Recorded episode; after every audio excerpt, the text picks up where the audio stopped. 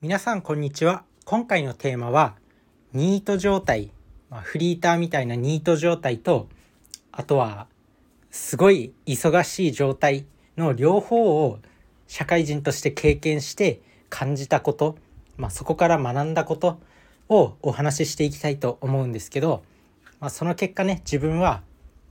人間の弱さ。自分自身の弱さに気づきました。でどういうところが弱いかっていうとまず、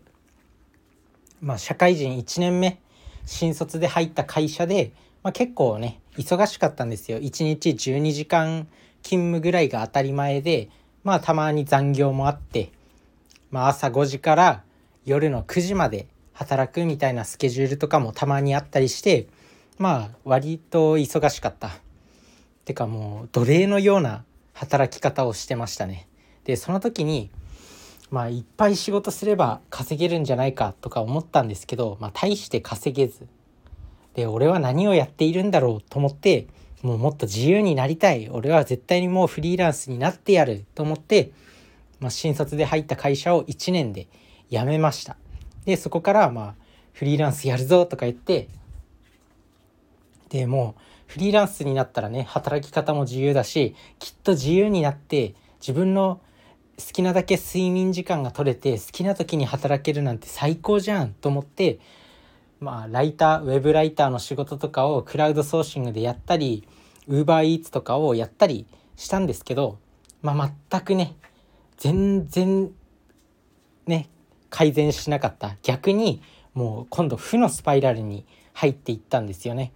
自分はなんか全然スキルが身についてないじゃんとか社会人1年目友達も全くいなかったんで人脈全然ないじゃんと思ったりもう本当にねでもう日々今度悪い考えが頭に浮かんできたんですよ。でどんどん悪い考えが浮かんできてああこれやばいうつうつ病になると思って、まあ、若干のうつ病になってました。で毎日その朝からお酒を飲んでもう一日中ネットフリックスを見るという人間のね底辺の暮らしをしてましたね。あの時はね本当にどん底で俺は何をやってんだろうと思って。で新卒1年目の時はめちゃくちゃ忙しくてまあ目の前のことをこなすのに必死だった。でもう自分の時間が欲しい自分の時間が欲しいって言ってたのに今度仕事を辞めてでそれが改善されるかなって思ったら全然できなかった。でで今度アルバイトを始めたんですよこのままじゃいけないと思ってアルバイトを始めてであの1日8時間ぐらい働いてたんですよね。まあそれが結構生活のリズムとしては結構良かったのかなメンタル面にも。だから1日8時間ってよく考えられた働き方だなとは思ったんですけどそうすると若干ね今度やっぱ自分の時間自分の時間にこう余りを感じてきてあもうちょっとだけならできるかなみたいなでどんどんねまた自分のその時間を全て埋めたいなっていう欲に駆られてきたんですよ。で現在今現在はもう一日中働いてます。でもなんか戻った？新卒1年目の時に戻っっていう戻ったかって言われるとそうでもない。新卒1年目の時もすごく一日中忙しくて大変だったんですけど今の忙しさとは違うんですよね。やっぱり自分自身も人生を通していろいろ経験してきてるしなんか人脈っていうかその仲いい人が増えてきた。それで少しずつ自分に自信がついてきてなんか結構ねいろいろ前向きに考えられるようになった。今はすごく忙しいけど仕事が充実してる日常生活が充実してるって思います。まあ、こんな感じで人間って結局なんかめちゃくちゃ忙しくても文句言うし全然逆にこう時間が自由でもなんか文句を言うしみたいななんか本当に弱いなっていう弱さに気づきました。なんでなんかこうねやっぱり挑戦は大事だとかって言って結構いきなりフリーランスになったりとかする人いると思うんですけど自分の経験上相当ななんか人脈とか計画とかなんかいきなりできる人とかもいるかもしれないんですけどなかなかねやっぱ自分みたいな結構陰キャ寄りの人は結構難しいと思います。人脈がないからね。人脈ってやっぱフリーランスにおいて大事だと思っててやっぱりこうあるある程度自分に自信とか知識をつけてから独立するっていうのがいいと思います。あと独立するなら何か安心材料があってね。例えば毎月一定の収入は入ってくるとかすごいもうめちゃくちゃ兄弟とか家族とかなんか友達とかすげえ仲いい友達とかに頼み込んでまあ3ヶ月で3ヶ月で絶対に月20万は稼げるようになるからその間は絶対にあのその間だけ絶対にあの毎月10万円欲しいっていう絶対に返すから3ヶ月間だけ生活費として10万円払ってくれないかとかって言って、まあ、友達とか家族とかにお願いするっていうのも一つの手ではありますよね。やっぱりあと人間って結構時間がありすぎても逆にうつ病になっちゃうんですよ。でこれは自分がその新卒1年目で入った会社を辞めてその後経験したことなんですけどやっぱ時間があるとめちゃくちゃ考えるんですよね。もう無駄なことであったりとか時間めっちゃあるとなんか頭の中でいろいろ考えちゃうんですよ。そうするとなんか悪い考えとかが浮かびやすくて人間って基本ネガティブな考えが浮かびやすいネガティブな意見に目を向けやすいっていう性質があるんでやっぱネガティブなことを考えちゃうんですよ。そうするとどんどんネガティブなことを考えて負のスパイラルに入ってうつ病みたいに。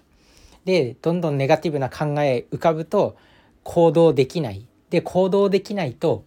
どんどん自分に自信がなくなっていくんですよね。あ自分はこんなこともできないのか同世代と比べてこんなこともできないのかみたいな考えがどんどん積もっていっちゃって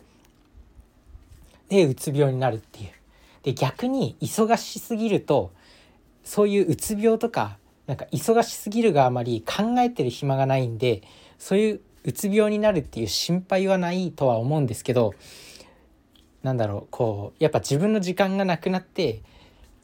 なんか娯楽とかがなくなりますね。だからやっぱ仕事を遊びみたいに考えてできるのが一番いいのかなって思います、まあ、本当に難しいよ。難しいですよね仕事人生。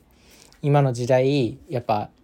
仕事いっぱいいろんな仕事あるんですけど、まあ、SNS の登場によってそれで SNS でインフルエンサーと呼ばれる人たちが活躍するようになったり仕事の仕事ってもう多岐にわたると思うんですけどやっぱ自分が楽しめる仕事とかなんか人間関係がいい仕事とか選べるといいですよね人生が充実すると思います。まあ、なんですけど今回のお話は、まあ、自分がねこうニート生活とあとめちゃくちゃ忙しい生活両方を経験して、まあ、感じたことはやっぱ人間の弱さ人間って本当に弱いなって思いました忙しすぎても時間が欲しいって文句言うし逆に時間がありすぎても今度はねあのやることがない自分はできないみたいな考えに至ってもうどんどん負のスパイラルになってうつ病になるというね。もうわけわかんないですよね。何がちょうどいいんだと。でもそっからねやっぱまだその自分は若かった。仮説があるんですよ。仮説を立てるんですよ。そのその行動した結果によって仮説を立てる。自分はまだ新卒1年目の時はいきなりフリーランスになろうとしても全然知識もなかったし経験もなかった。だからまあもうちょっと経験を積んでもうちょっといろんな本を読んで勉強した後ならまあ、また独立するチャンスとかもあるんじゃないかなって思います。だからそのために今めちゃくちゃ毎日ラジオを聴いたりとかオーディオブック聞いたり勉強したり資格を取ったりして日々勉強していきたいなって思います。あとはこれこの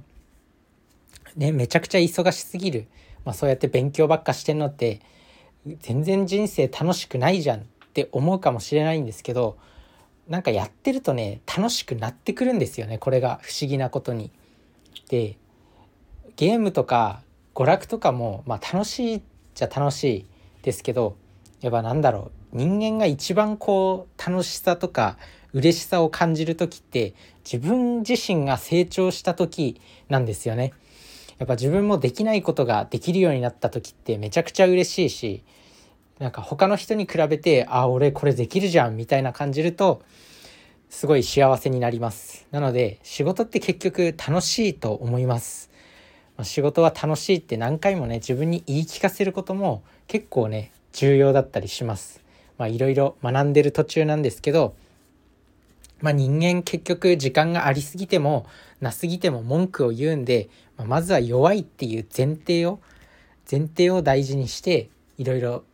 なんかチャレンジしていくのがいいのかなって思います。まあ、自分の性格とかもあるとは思うんですけど、まあ、独立するならしっかりと計画を立ててで逆にねこうなんか何もやることがないそれでうつ病だって悩んでる人は意外にね時間をあまりにも忙しすぎ忙しすぎるように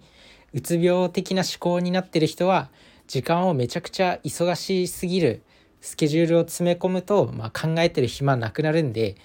まあ、結構いいかもしれないよっていうお話でした。是非やってみてください。それじゃあね、バイバーイ。